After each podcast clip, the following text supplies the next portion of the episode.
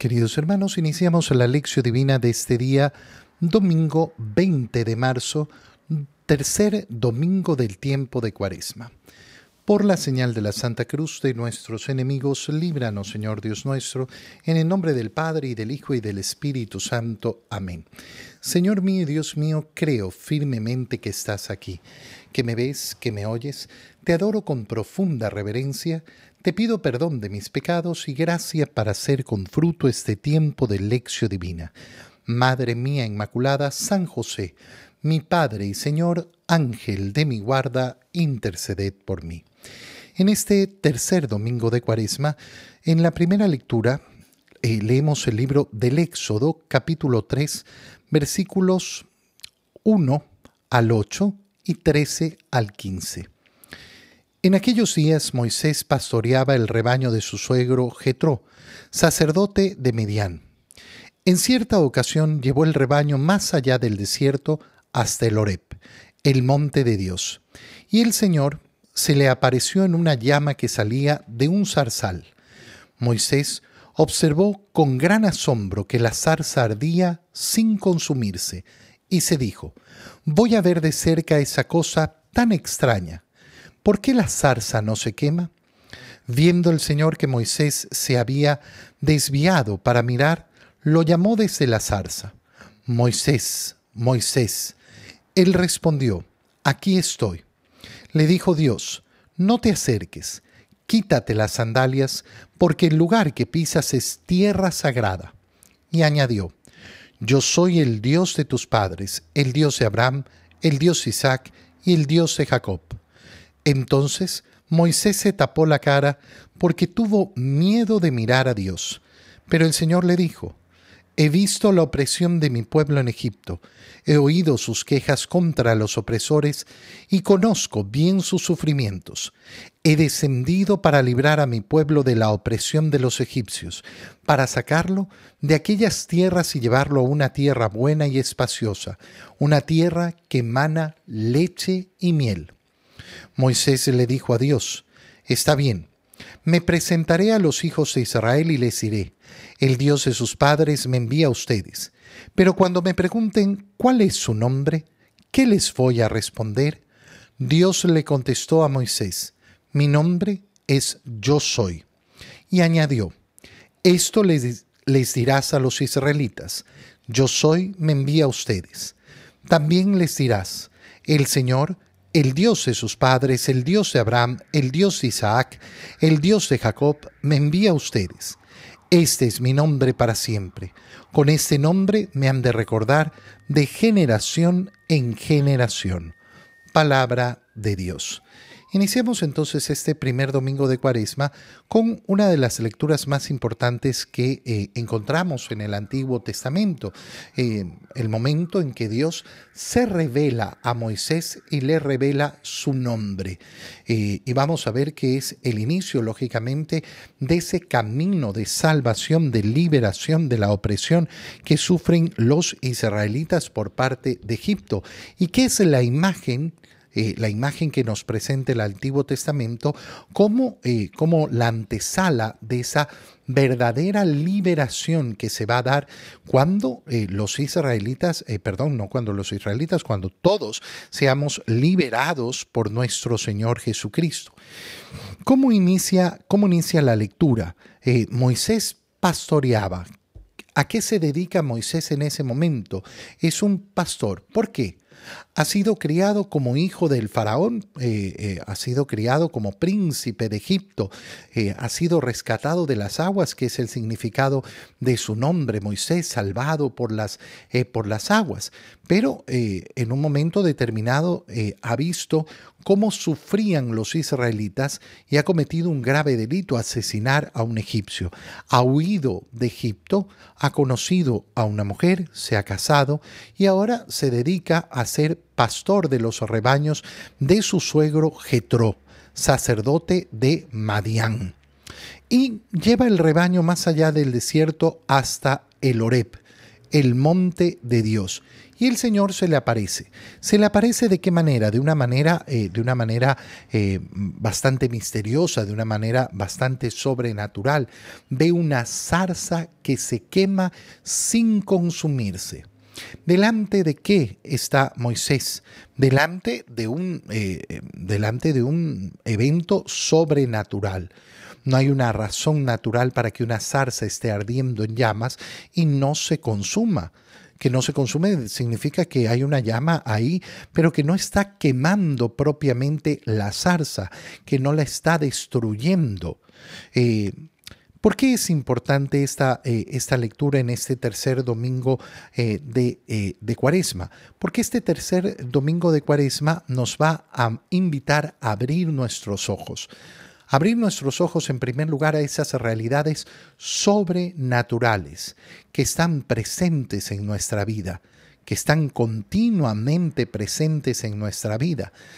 Abre los ojos, abre los ojos. Moisés ha abierto los ojos y ha visto esta zarza. Se ha acercado y cuando Dios ha visto que se acercaba, le, ha, eh, lo ha llamado y le ha dicho, eh, no te acerques, quítate primero las sandalias.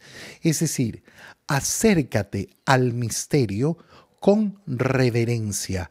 Acércate a Dios con la debida reverencia. Abre los ojos. Date cuenta de lo que es sagrado. Fíjate qué importante es tomar esta idea para irla aplicando inmediatamente a lo que se nos quiere transmitir en este tercer domingo de Cuaresma. Cuando yo entro a la iglesia, por ejemplo, abro los ojos, Abro los ojos para saber delante del lugar sagrado en el cual me encuentro. Abro los ojos para saber reconocer, saludar a nuestro Señor Jesucristo presente en la Santísima Eucaristía.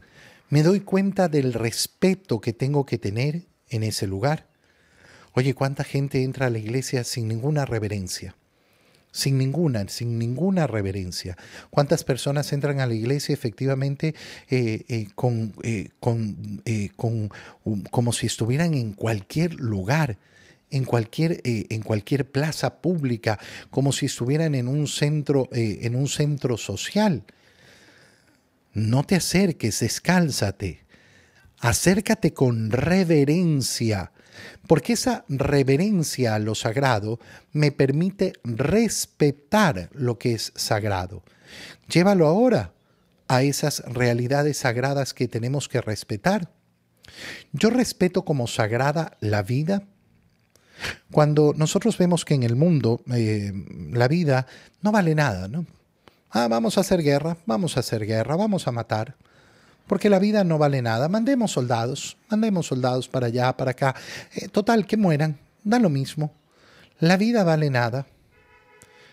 Cuando vemos cómo efectivamente la delincuencia crece eh, de una manera eh, exorbitante y cómo por robarte un celular te pueden matar, la vida vale nada. No hay respeto y reverencia por la vida. Y las personas dicen, ay, qué horror, qué horror, qué horror pero a los niños en el vientre los matan peor que eso. Oye, para mí una persona que eh, se queja hoy en día, ¿no? De la guerra, la guerra, ay, qué horror, el crimen, el crimen. Y ay, no, hay que, hay que abortar, eso es un derecho. Hermano mío, tú no, no, no, no, no, no, no encuentras sagrada la vida. Tú no tienes respeto por lo sagrada que es la vida. A ti mm, se te ocurre que una vida es sagrada, la otra vida no es sagrada, que tú eres el juez, que tú eres el que decides.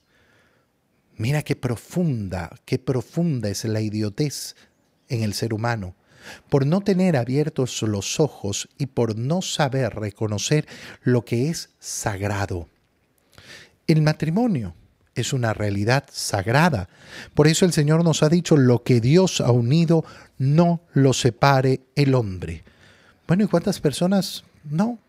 Se burlan del matrimonio, se burlan de, eh, la necesidad de mantener esa unión eh, conyugal.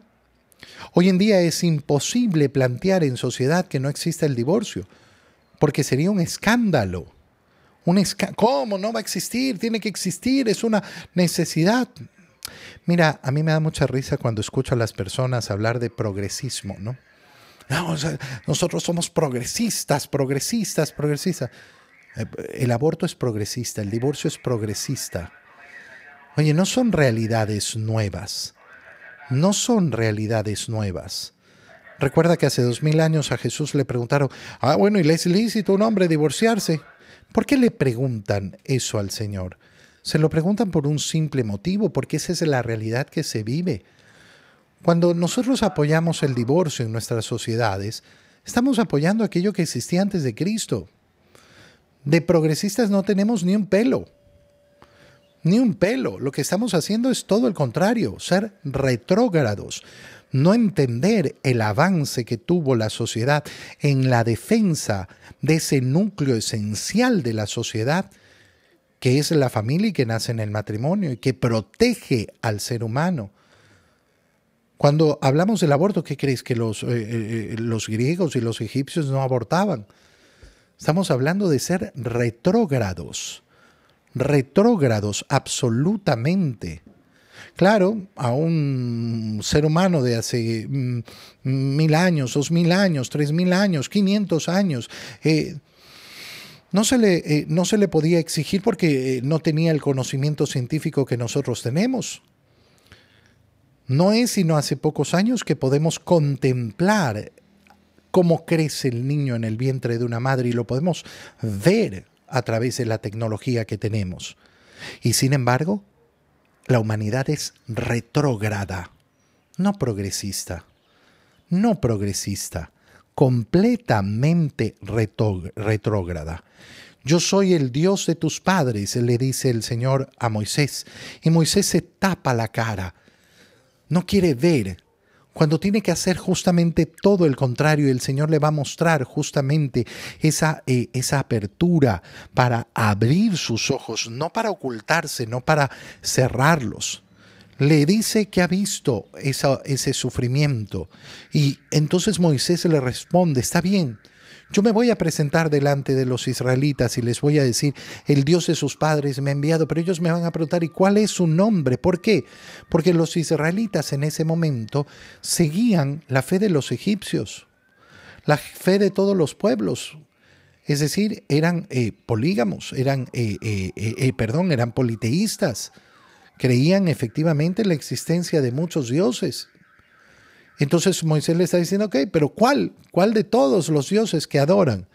Y por eso la respuesta de Dios es tan preciosa. Tú les dirás, yo soy. Mi nombre, yo soy. No, no, no aquel que se inventan los hombres, no aquel que crean los hombres, sino el que es. Yo soy el que soy. Ese que no depende de tu opinión, ese que no depende de tu creación. ¿Cuál es la diferencia entre la fe mm, eh, monoteísta eh, y la fe pagana? Justamente esa, que es Dios el que se revela al hombre para darse a conocer como el único creador. En el politeísmo, en cambio, que es lo que tenemos los dioses inventados, y por eso una lucha muy grande en nuestra vida espiritual tiene que ser esa justamente, abrir nuestros ojos para no inventarnos a Dios, para no inventarnos a Dios. No es Dios hecho a mi medida, es el Dios que se revela, el Dios que ha descendido, que ha bajado para ponerse eh, al alcance de los hombres. En la segunda lectura, leemos la primera carta del apóstol San Pablo a los Corintios, capítulo 10, versículos 1 al 6 y 10 al 12. Hermanos, no quiero que olviden que en el desierto nuestros padres estuvieron todos bajo la nube, todos cruzaron el mar rojo y todos se sometieron a Moisés por una especie de bautismo en la nube y en el mar todos comieron el mismo alimento milagroso y todos bebieron de la misma bebida espiritual, porque bebían de una roca espiritual que los acompañaba, y la roca era Cristo. Sin embargo, la mayoría de ellos desagradaron a Dios y murieron en el desierto. Todo esto sucedió como advertencia para nosotros, a fin de que no codiciemos cosas malas como ellos lo hicieron. No murmuren ustedes, como algunos de ellos murmuraron y perecieron a manos del ángel exterminador. Todas estas cosas le sucedieron a nuestros antepasados como un ejemplo para nosotros y fueron puestas en las escrituras como advertencia para los que vivimos en los últimos tiempos. Así pues, el que crea estar firme, tenga cuidado de no caer. Palabra de Dios. Qué bonita lectura la de la primera carta de San Pablo a los Corintios, donde nos recuerda eso que estamos eh, leyendo en la primera lectura, ¿no? Esa, eh, ese camino que eh, ha iniciado con ese encuentro que ha tenido Moisés con Dios, ese camino a través del desierto y cómo, cómo recuerda, cómo recuerda San Pablo. Miren, esta es la imagen de lo que iba a venir. El pueblo fue bautizado a través de la nube que se posaba sobre el pueblo, habiendo atravesado por el Mar Rojo, fue una especie de bautizo. Pero ¿qué sucedió? Recibieron la gracia de Dios, pero no la aprovecharon y por eso murieron en el desierto. Por eso la gran mayoría de ellos, los que salieron de Egipto, no entraron en la tierra prometida. Por eso pasaron 40 años en el desierto invitación del día de hoy. ¿Cuál es? Para ti para mí. Abre los ojos y date cuenta de la gracia que te ofrece el Señor. La gracia de la salvación que te entrega el Señor no es una gracia cualquiera, no es una, eh, no es una gracia poco importante. Es efectivamente esa gracia que nos permite alcanzar la salvación. Este tiempo de cuaresma tiene que ser para cada uno de nosotros justamente eso, tiempo de gracia, tiempo de abrir nuestros ojos, tiempo de contemplar lo grande, lo hermoso que es el Señor y cuánto nos ofrece, cuánto nos da. No vaya a ser que les pase a ustedes eh, lo mismo. Oye, todo esto sucedió como advertencia. Mira, qué triste es ver, por ejemplo, cuando una persona ha sufrido en su vida eh, una mala familia cuando ha vivido las consecuencias del divorcio de sus padres, cuando ha vivido lo que significa tener un, padre desamorado, una madre desamorada, cuando eh, ha vivido efectivamente el, sufrimiento del abandono, cuando ha vivido lo que es tener un padre eh, infiel, lo que es eh, tener efectivamente un padre enviciado, alcohólico, agresivo, violento, ¿Y qué hace con su vida? Repite lo mismo. Repite exactamente lo mismo. Se convierte en su padre, igualito. Yo que no, oh, sufrí tanto. Hermano mío, ¿cómo puede ser? ¿Cómo puede ser que habiendo contemplado, habiendo sufrido, habiendo vivido, te conviertas exactamente en lo mismo? ¿Qué terquedad y qué necedad tiene que haber en tu corazón? Bueno, lo mismo nos ocurre con, con, la palabra de Dios y con la historia de la salvación. Podemos ver los pecados que ha cometido el pueblo de Israel. Sabemos cuánto le disgustan al Señor. Y por eso tenemos que decidirnos a no cometerlos. Aquel que crea estar firme, tenga cuidado, dice San Pablo tenga cuidado de no caer. Esa pretensión de no, no, no, no, yo, yo tengo firme mi fe, yo sé por dónde camino. Tenga cuidado. Tenga cuidado de no caer. De no caer, es decir, nos invita San Pablo a estar siempre en prudencia. ¿Y cómo hacemos para vivir en esa prudencia? Abre los ojos. Abre los ojos. Quien tiene abierto, abiertos los ojos no va a caer, sino que va justamente a poder eh, contemplar eh, cuál es el peligro, dónde está el peligro y no va a caer en él. En el Evangelio, leemos el Evangelio de San Lucas, capítulo 13, versículos 1 al 9. En aquel tiempo algunos hombres fueron a ver a Jesús y le contaron que Pilato había mandado matar a unos galileos mientras estaban ofreciendo sus sacrificios. Jesús les hizo este comentario. ¿Piensan ustedes que aquellos galileos, porque les sucedió esto, eran más pecadores que todos los demás galileos? Ciertamente que no. Y si ustedes no se arrepienten, perecerán de manera semejante. Y aquellos dieciocho que murieron aplastados por la torre de Siloé, ¿piensan acaso que eran más culpables que todos los demás habitantes de Jerusalén? Ciertamente que no. Y si ustedes no se arrepienten, perecerán de manera semejante. Entonces les dijo esta parábola. Un hombre tenía una higuera plantada en su viñedo. Fue a buscar hijos, higos y no los encontró. Dijo entonces al viñador, Mira, durante tres años seguidos he venido a buscar higos en esta higuera y no los he encontrado. Córtala. ¿Para qué ocupa la tierra inútilmente? El viñador le contestó, Señor, déjala todavía este año. Voy a aflojar la tierra alrededor y a echarle abono, para ver si da fruto. Si no, el año que viene la cortaré. Palabra del Señor. En el Evangelio de este domingo, que ya hemos dicho es un domingo que se nos invita a abrir los ojos, continuamos eh, efectivamente con esta misma idea. Algunos hombres se acercan a Jesús para contarle, para contarle una, una noticia, una noticia flash, una noticia bomba, cómo Pilato había mandado a matar a unos galileos mientras estaban ofreciendo su sacrificio. ¿Qué es lo que están contándole? Eh, ¿Le están contando un suceso terrible? Sí pero están contándole un suceso terrible que tiene una interpretación de parte de ellos. ¿Cuál es esa interpretación? Eso les sucedió por malos. Eso les sucedió porque fueron castigados por Dios. Claro, porque eran malos hombres y prestaban prestando, eh, estaban eh, eh, presentando ese sacrificio, ofreciendo esos sacrificios. Dios no aceptó sus sacrificios. Si hubieran sido buenos hombres, entonces Dios hubiera aceptado esos sacrificios y no hubiera permitido que los mataran en ese, en ese momento.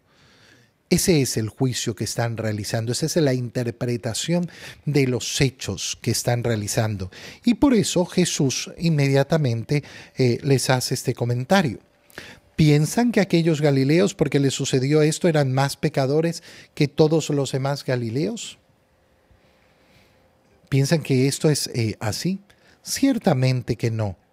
Y si ustedes no se arrepienten, perecerán de manera semejante. ¿Qué les está diciendo el Señor? Le está diciendo algo importantísimo. Esta falsa interpretación de que Dios eh, te castiga o te premia de acuerdo a no sé qué y a no sé cuánto. Cuidado, cuidado.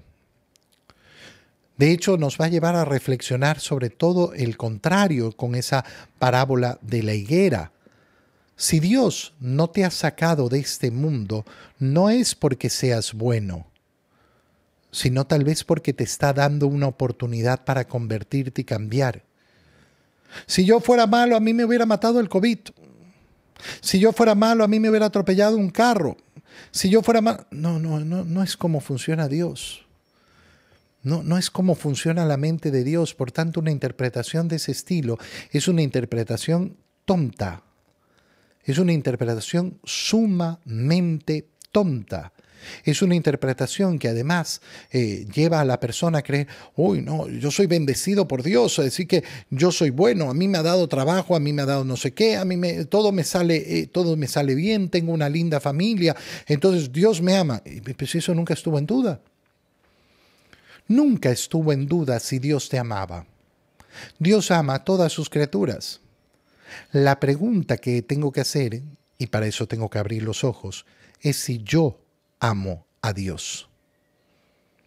Quien pretende responder a esa pregunta diciendo, a mí Dios me ama, eso no hay duda, hermano, reacciona, abre los ojos.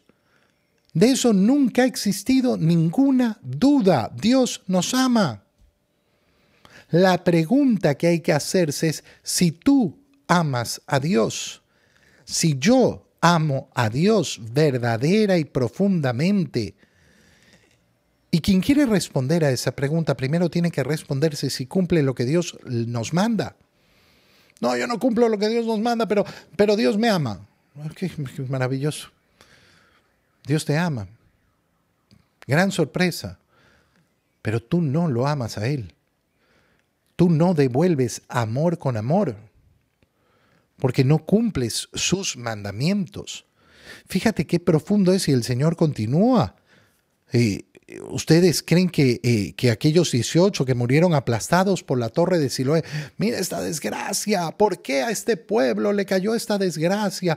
¿Por qué vino el aluvión? ¿Por qué vino el terremoto? ¿Por qué? Porque Dios los estaba castigando. No, no, no, no, no es que unos eran más pecadores que otros. Aquella interpretación es muy tonta, muy tonta. Nunca te dejes llevar por una interpretación tan tonta de la realidad. Algo habrá hecho ese pueblo que les mandó esa desgracia. Seguramente, seguramente hay muchas consecuencias de nuestros, de nuestros pecados, pero no es Dios el que anda. Ah, tú te portaste bien premiado. ¿eh? No vas a tener enfermedades, no vas a tener problemas, no vas a tener sufrimientos. Aquí no va a temblar la tierra, aquí no va a caer mucha agua. Aquí... Ah, te portaste mal, te caen todos los males. No es como funciona Dios no es el modo en que Dios piensa. Y por eso eh, el Señor eh, pone esta parábola. Un hombre tenía una higuera plantada y ¿qué sucedía? Que iba a buscar higos, y no encontraba. Entonces le dice al viñador, tres años llevo viniendo a buscar los higos. Y no me da nada. ¿Para qué ocupa la tierra inútilmente? Córtala. Córtala como se podría decir de muchos de nosotros. Oye, ¿cuáles son los frutos que estás dando hoy? No los frutos que diste ayer. ¿Cuáles son los frutos que estás dando hoy? Hoy. ¿Cuáles son tus frutos? ¿Cuáles son los frutos que le ofreces al Señor? ¿Vives tu vida ofrecida al Señor o vives tu vida solamente preocupado de tus cosas? Que pueden ser muy buenas, que pueden ser muy buenas. No, yo vivo preocupado de mi familia, yo vivo preocupado de no sé qué, yo vivo preocupado de no sé cuánto, yo vivo preocupado de, tener bienestar, yo vivo preocupado. Cosas buenas. Pero ¿cuáles son los frutos que le ofreces a Dios? ¿Cuáles son los frutos que le entregas a Él? Esto es lo que tenemos que preguntarnos. Esto es lo que tenemos que preguntarnos. Qué terrible darnos cuenta que estamos ocupando la tierra inútilmente como esa higuera. Ocupando la tierra inútilmente como la higuera. ¿Qué es lo que sucede? El viñador le contesta, dale tiempo todavía, voy a aflojar la tierra alrededor. Oye, cuando una pregunta se dice, ¿por qué Dios permite que existan los violadores, que existan los asesinos, que exista la gente mala. ¿Por qué no lo saca de esta tierra? No es como funciona Dios. Dios afloja la tierra y le da tiempo, le da oportunidad para convertirse, como te la da a ti, como me la da a mí. Cada día que vivimos, cada día que vivimos no es un premio, no es un premio no es el premio que Dios nos está dando. Cada día que vivimos es la oportunidad para darle frutos a Dios. Pero está en mi decisión, en tu decisión, si le vamos a ofrecer esos frutos a Dios o no, si le vamos a dar esos frutos a Dios. De nuevo, abre los ojos cada día que Dios te da es una oportunidad para la conversión. Te doy gracias, Dios mío, por los buenos propósitos, afectos e inspiraciones que me has comunicado en este tiempo de lección divina. Te pido ayuda para ponerlos por obra. Madre mía Inmaculada, San José, mi Padre y Señor, Ángel de mi guarda, interceded por mí. María, Madre de la Iglesia, ruega por nosotros. Queridos hermanos, que tengan todos un feliz día.